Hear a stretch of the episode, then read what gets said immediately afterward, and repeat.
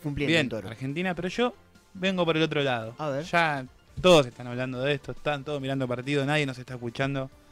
Pero antes de ayer, martes 25 de enero, se cumplió aniversario 27 años de una jornada histórica para el fútbol mundial. El día que Cantona, Eric Oh, Cantona, le pega la patada al hooligan en un partido del Manchester United. Hermosa patada. 27 años, creo que la mejor patada, junto con la piña de Sandoná. Claro. Claro, claro. Bueno, y la ahora de Grupo Cantona- Bielsa. Y la patada de Grupo Bielsa. Sí, pero creo que quedó un poco más abajo. Sí.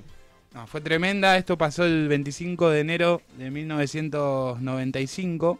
El Manchester United se enfrentaba al Crystal Palace y luego de que lo echan a Cantona por la jugada del partido, no, él no, no protesta Muy tranquilo, Muy tranquilo, Un sí. tipo muy centrado. Colifa. totalmente. Eh, Shaw es el que le pega la patada a Cantona. Eh, Cantona le pega a Shaw. Lo echan, se va. Y cuando está saliendo por el túnel, un hooligan del, del Crystal Palace le dice: Francés, hijo de pup, andate. No, ni- Andate. ni, siquiera se la dijo completa. No, no se la dijo completa No porque llegó. porque el- le sonó el pip. Y bueno, parece que, que Eric No no, le no- no gustó. le gustó nada. Y le metió la patada en el pecho épica, que creo que el, que el video va a quedar por años en la, en la historia del fútbol. A Mateo Simons, se llamaba el- este hooligan del, del Crystal Palace, que ya era conocido, va, luego la, la prensa lo investiga, luego de, de esta patada que le da, que le da Cantona, y era eh, conocido por sus actos, eh, participaba de la extrema derecha en Inglaterra, actos fascistas, y en el 2010 fue detenido, ya había pasado todo lo de la patada, todo, Sí. Por golpear al entrenador del hijo, porque no lo ponía. Mira vos. O sea, Ah, eh, que terminó haciendo bien las cosas. Cantona le pegó un facho. Claro, y bueno, justamente Cantona hace unos años le preguntan si se arrepiente de haber hecho eso y dice que sí, pero se arrepiente de no haberle pegado más fuerte. Esas fueron palabras de él, que no, se arrepiente para nada de, de haber hecho eso, un momento de calentura donde lo suspendieron. Sí, estuvo mucho tiempo suspendido. Punto, sí. punto aparte, hay un documental nuevo que salió del Manchester United que se llama The United Way, que se tendría que llamar de Cantona Way, porque Claro. bueno, es todo el documental de él. Y cuenta toda la historia del, del Manchester, pero puntualmente con esa patada, y es maravilloso. No, es Y maravilloso. es- está, muy, está muy bueno. el Hermosa documental. patada, hermosa. Sí, sí. El documental está, está muy quedó, bueno. quedó para la historia. Cantona tiene dos hitos. Ese y ser el como el referee de la propaganda de la jaula de Nike. ¿Se acuerdan todos? Sí, bonito. eso, o sea, es Dios en, bonito, en claro. Manchester. Sí, sí. O sea, es todo para Nah, después para- era un crack. El para chabón Manchester, jugaba- no, para Manchester. el, legado, el legado de las 7 del Manchester Impuso con las lo sacó La chomba. Lo saca campeón después de arriba. 26 años al, al Manchester. O sea, tranca. No, esto es ídolo total. Ahora nos venimos para acá. A ver. Porque eso fue una Cruzamos parte sí, de fútbol y rebelión. Ahí Cantona se rebeló con el hincha este del Crystal Palace. Pero traigo una nueva sección.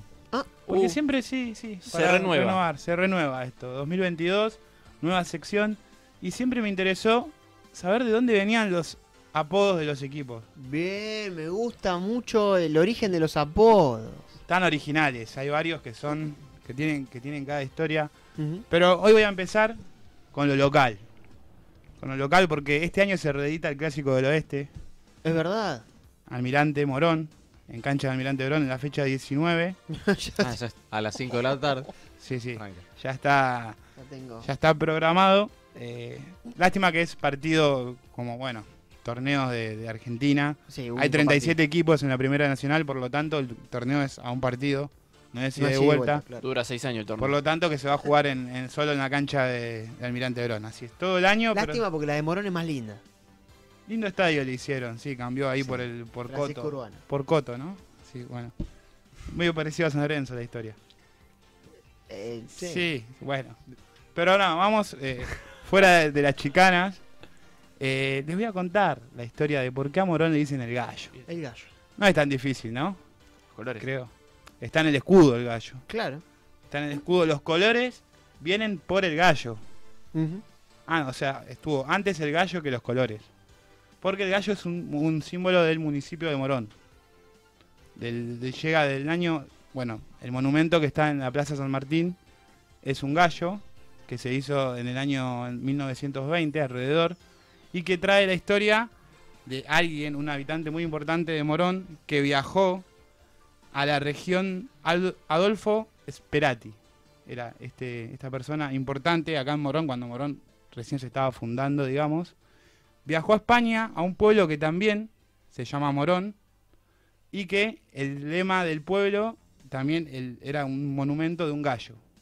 Un gallo que decía, como el gallo de Morón, sin pluma y cacareando.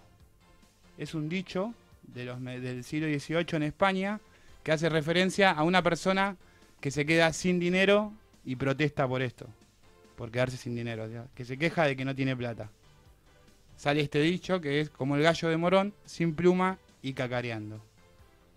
Este muchacho le da una vuelta de rosca, quiere im- imponer un lema en Morón, pero no va a ser un gallo que está cacareando y sin pluma, sino un gallo de riña que da batalla.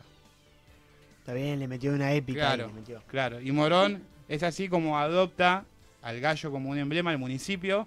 En 1957 se funda el Deportivo Morón y adoptaron al gallo, los colores rojo y blanco, y ya desde, el- desde que empezó Morón tenía bordado un gallo en la camiseta, cuando todavía las camisetas eran solo bastones, digamos.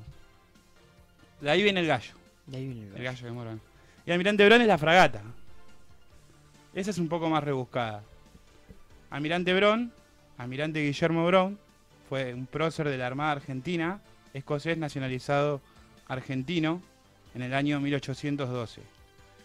En homenaje a él, en 1912 se forma Almirante, el Deportivo Club Almirante Brón, que se dura pocos años y se refunda en 1922. Es por eso que Almirante cumplió 100 años ahora en enero. ¿A dónde viene la fragata? Almirante Brón estuvo me- melodeando por San Justo, por distintos terrenos, jugando los campeonatos hasta que asciende a Primera C en la década del 60 y la AFA le exige que tenga una cancha más grande, con tribunas, con posibilidad de, expandirse. Y en el terreno que, de San Justo que ocupaba en ese momento Almirante Brón, en Mateu y Almafuerte, era imposible.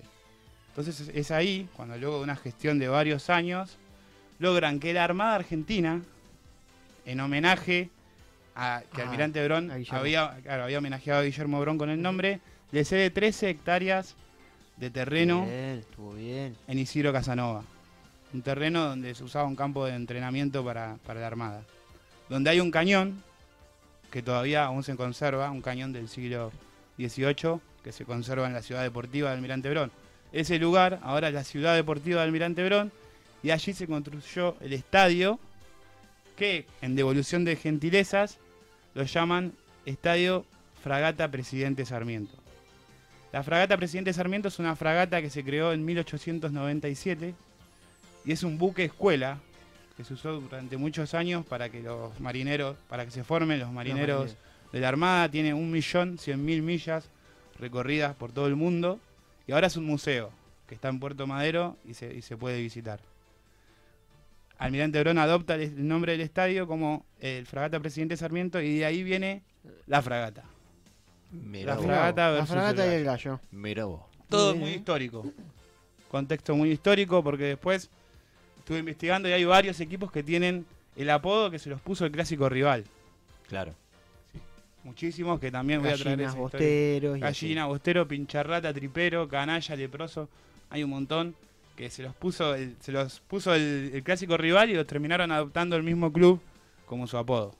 Así que vamos a traer un poquito más de eso. Muy bueno. Me gusta el origen Me de los apodos, Me ¿eh? gustó, me gustó.